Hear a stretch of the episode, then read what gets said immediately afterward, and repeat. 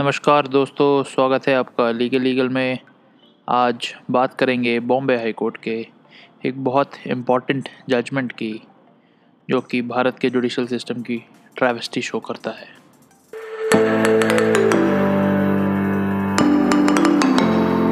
फरवरी 2020 Bombay high court के सामने, Bombay high court की डिवीजन बेंच के सामने एक बहुत इंपॉर्टेंट केस एक रिट पिटिशन की फॉर्म में international asset construction company private limited versus the registrar honourable debts recovery tribunal Mumbai. Case की खास बात कहें तो पहला पैरा ही है। जजमेंट का पहला पैरा कहता है The two writ petitions should actually be placed before the Union Minister of Finance in as much as they tell a tale which the Honorable Minister of Finance, Union of India should hear.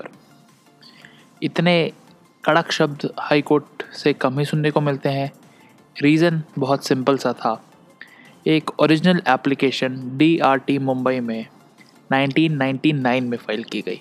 Original application usually banks file करते हैं DRT में, जो कि एक special court है या tribunal है जिससे बैंक्स अपना पैसा वापस वसूलते हैं इंडिविजुअल से। 1999 का केस आज तक डिसाइड नहीं हो पाया है। इसका रीज़न सिर्फ एक कि जो ट्रिब्यूनल में जज होना चाहिए, जिसे प्रिसाइडिंग ऑफिसर कहा जाता है, उनकी टाइमली अपॉइंटमेंट ही नहीं होती है। इस बात से हाई कोर्ट काफ़ी नाखुश है। अपनी दुखद कहानी हाई कोर्ट पैरा 4 में लिखता है, जिसमें लिखा गया है it is useless to speak about financial institutions being under a stress. It is useless to allocate resources to financial institutions. It is useless to talk about the stress in the reality sector because of the stress in the financial institutions. It is useless to talk about giving an impetus to the economy by reviving the reality sector. It is useless to tell the citizens that if the realty sector and the infrastructure development sector grows, industries will supply raw material and would prosper and in turn the economy would grow. तो high court ने साफ साफ कह दिया है कि कुछ भी कहना यूजलेस है। क्यों? Because the finance of financial institutions are struck before 4 hours where adjudications are not taken place due to lack of manpower and infrastructure. मतलब इन सभी बड़े बड़े इकोनॉमी के सेक्टर्स में जो प्रॉब्लम्स हैं उसको सॉल्व करने के लिए, वहाँ पैसे की रिकवरी के लिए जो इंस्टीट्यूशंस बने हैं, उन इंस्टीट्यूशन के पैसे खुद फंसे हुए हैं। वहाँ मैन पावर नहीं है, वहाँ इंफ्रास्ट्रक्चर नहीं है, तो कोई फैसला कैसे होगा, इकॉनमी सुधरेगी कैसे। कोर्ट नोट करता है कि जो उसके सामने कोटक महिंद्रा बैंक ने पिटिशन फाइल की है, वो सिर्फ और सिर्फ DRT के गलियारों की धूल झांक रही है। जो एप्लीकेशंस फाइल हुई हैं वो आज तक सुने ही नहीं गई। अकॉर्डिंगली हाई कोर्ट डायरेक्शन देता है कि इस ऑर्डर की कॉपी और साथ में लगी हुई रिट पिटिशन की कॉपी आप भेजिए यूनियन मिनिस्टर ऑफ फाइनेंस को, जिनसे उम्मीद लगाई जाती है कि वो कुछ डायरेक्शंस पास करेंगी। DRT को ये डायरेक्शन दिया जाता है कि ओरिजिनल एप्लीकेशन को फटाफट सुना जाए, और कारण सिर्फ एक कि 20 साल पुराना मामला है। हाई कोर्ट अपने सामने लगी याचिका को डिस्पोज ऑफ करता है, लेकिन कहानी सिर्फ इतनी सी नहीं है।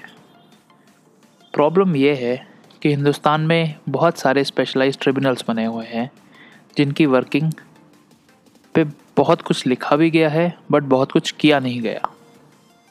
जैसे कि लोकसभा में क्वेश्चन पूछा गया 19 दिसंबर 2018, पहला सवाल, whether there are several vacancies of chairmen and members in various judicial, semi-judicial and administrative tribunals and commissions. If so, the details thereof and the reasons therefor, whether the government has received any recommendation from the officers concerned to fill these vacancy, if so, the details thereof, the steps taken by the government in this regard, details of appointment made during the last 3 years. अब कायदे से किसी भी well functioning government के पास ये जानकारी ready hand होनी चाहिए, but सरकार लोकसभा में जवाब देती है पॉइंट A to E सभी सवालों का एक ही जवाब, the information is being collected and will be laid on the table of the house. क्या ये information table of the house पे ले की गई? हमें नहीं पता, क्योंकि लोकसभा की वेबसाइट से ये जानने का कोई तरीका ही नहीं है। दूसरी बहुत इंपॉर्टेंट बात पे आते हैं, लॉ कमीशन ने भी ट्रिब्यूनल्स को स्टडी किया, बट स्टडी केवल नाम के लिए किया। कोई एम्पेरिकल डेटा नहीं, कितने ट्रिब्यूनल्स हैं ये भी नहीं पता, कितनी वैकेंसीज हैं ये भी नहीं पता, कितने पेंडिंग केसेस हैं ये भी नहीं पता।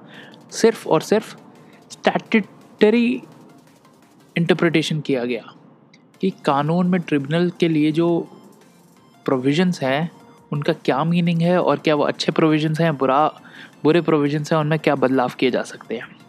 बहुत अच्छा सा ज्ञान लॉ कमीशन की रिपोर्ट में 272nd रिपोर्ट है, पैरा 5.20 में आता है। In order to avoid any prolonged vacancy in any of the post the process of appointment should start well in advance in order to ensure that the vacancy is filled up without any avoidable delay. As the general experience is that the working of the tribunals is affected of the non-filing up of vacancies in time. Therefore, the process of selection should be initiated as early as possible, preferably within 6 months prior to occurrence of a vacancy. Law Commission कह रहा है कि किसी के retire होने से 6 महीने पहले ही आप तैयारी कर लीजिए कि अगला आदमी कौन होगा। देश में गनीमत यह है कि रिटायरमेंट के 1-1 साल, 2-2 साल, 3-3 साल बाद भी अपॉइंटमेंट होती नहीं है। यहाँ पे एक एग्जाम्पल देना चाहूँगा साइबर एपिलेट ट्रिब्यूनल का। ये इंफॉर्मेशन टेक्नोलॉजी एक्ट में बना है, सब जानते हैं इंफॉर्मेशन टेक्नोलॉजी एक्ट साल 2000 का है, 2008 में अमेंडमेंट हुई। आज तक साइबर एपेलेट ट्रिब्यूनल का कोई चेयरमैन अपॉइंट ही नहीं हुआ है। नेक्स्ट क्वेश्चन पे आते हैं, ये पूछा गया 20 नवंबर 2019 को, 1 साल बाद। बड़ा सिंपल सा क्वेश्चन कि देश में ट्रिब्यूनल्स कितने हैं, उनमें कितने पेंडिंग केसेज हैं, प्रोग्रेस क्या हुई है, मर्जर्स के बारे में क्या कंसल्टेशन है डिफरेंट मिनिस्ट्रीज़ के बारे में। जवाब वही, information is being collected and will be laid on the table of the house. हुई कि नहीं हुई हमें नहीं पता। ट्रिब्यूनल्स का मर्जर ज़रूर किया गया साल 2017 में एक रूल के तहत। ये रूल सुप्रीम कोर्ट ने बाद में अनकॉन्स्टिट्यूशनल डिक्लेयर कर दिए। इसके बाद हाल ही में 3-4 दिन पहले एक नए सेट ऑफ रूल्स आए हैं। इसके बाद शशि थरूर जी पूछते हैं 3 जुलाई 2019 को कि जो 272nd रिपोर्ट लॉ कमीशन की थी, जिसका अभी जब हम बात कर रहे थे, उसका क्या हुआ है, उसके रिकमेंडेशन पर सरकार ने क्या कहा है। नोट करिएगा कि जो लॉ कमीशन की रिपोर्ट है 272nd रिपोर्ट, ये थी कब की? लॉ कमीशन की रिपोर्ट देखेंगे तो अक्टूबर 2017 की थी, मतलब 2 साल बीत चुके हैं। सरकार का 3 जुलाई 2019 का जवाब है कि हम सभी स्टेक होल्डर्स से, यानी मिनिस्ट्रीज, डिपार्टमेंट जो कि अलग अलग ट्रिब्यूनल चला रहे हैं, हमने कमेंट्स मांगे हैं। अभी तक हमारे पास कमेंट्स नहीं आए हैं। तो सरकार के डिफरेंट डिपार्टमेंट्स लॉ कमीशन की रिपोर्ट पे 2 साल के अंदर कमेंट भी नहीं दे पाए हैं। बड़ी इंटरेस्टिंग बात ये भी आती है कि जो लॉ कमीशन है उसका टर्म एक्सपायर हो चुका है। भारत में नया लॉ कमीशन बनाया ही नहीं गया है अभी। The country is functioning without a law commission. वापस आते हैं बॉम्बे हाईकोर्ट के जजमेंट पे। चीफ जस्टिस नंद राजो और जस्टिस भारती डांगरे का जजमेंट है। बहुत इंपॉर्टेंट जजमेंट है, बहुत रेलेवेंट जजमेंट है, बट अनफॉर्चुनेटली सुप्रीम कोर्ट के तमाम जजमेंट्स हैं जो कहते हैं कि ट्रिब्यूनल में अपॉइंटमेंट टाइम से किए जाएं। यह हाई कोर्ट का जजमेंट काफ़ी सरकार को बहुत कुछ कहता हुआ, एक मैसेज देता हुआ और फ्रस्ट्रेशन शो करता हुआ। लॉ कमीशन का भी एक बड़ा सिंपल सा पैराग्राफ ज्ञान देता हुआ, बट जब सरकार लॉ कमीशन की बातों का जवाब नहीं दे रही है, लॉ कमीशन नया बना ही नहीं रही है और सुप्रीम कोर्ट के जजमेंट नहीं मान रही है, तो हम बॉम्बे हाई कोर्ट क्या उम्मीद रखता है सोच ही सकते हैं। बताइएगा आपको एपिसोड कैसा लगा। हमारा ईमेल आईडी है legal podcast@gmail.com। Thank you and have a great week.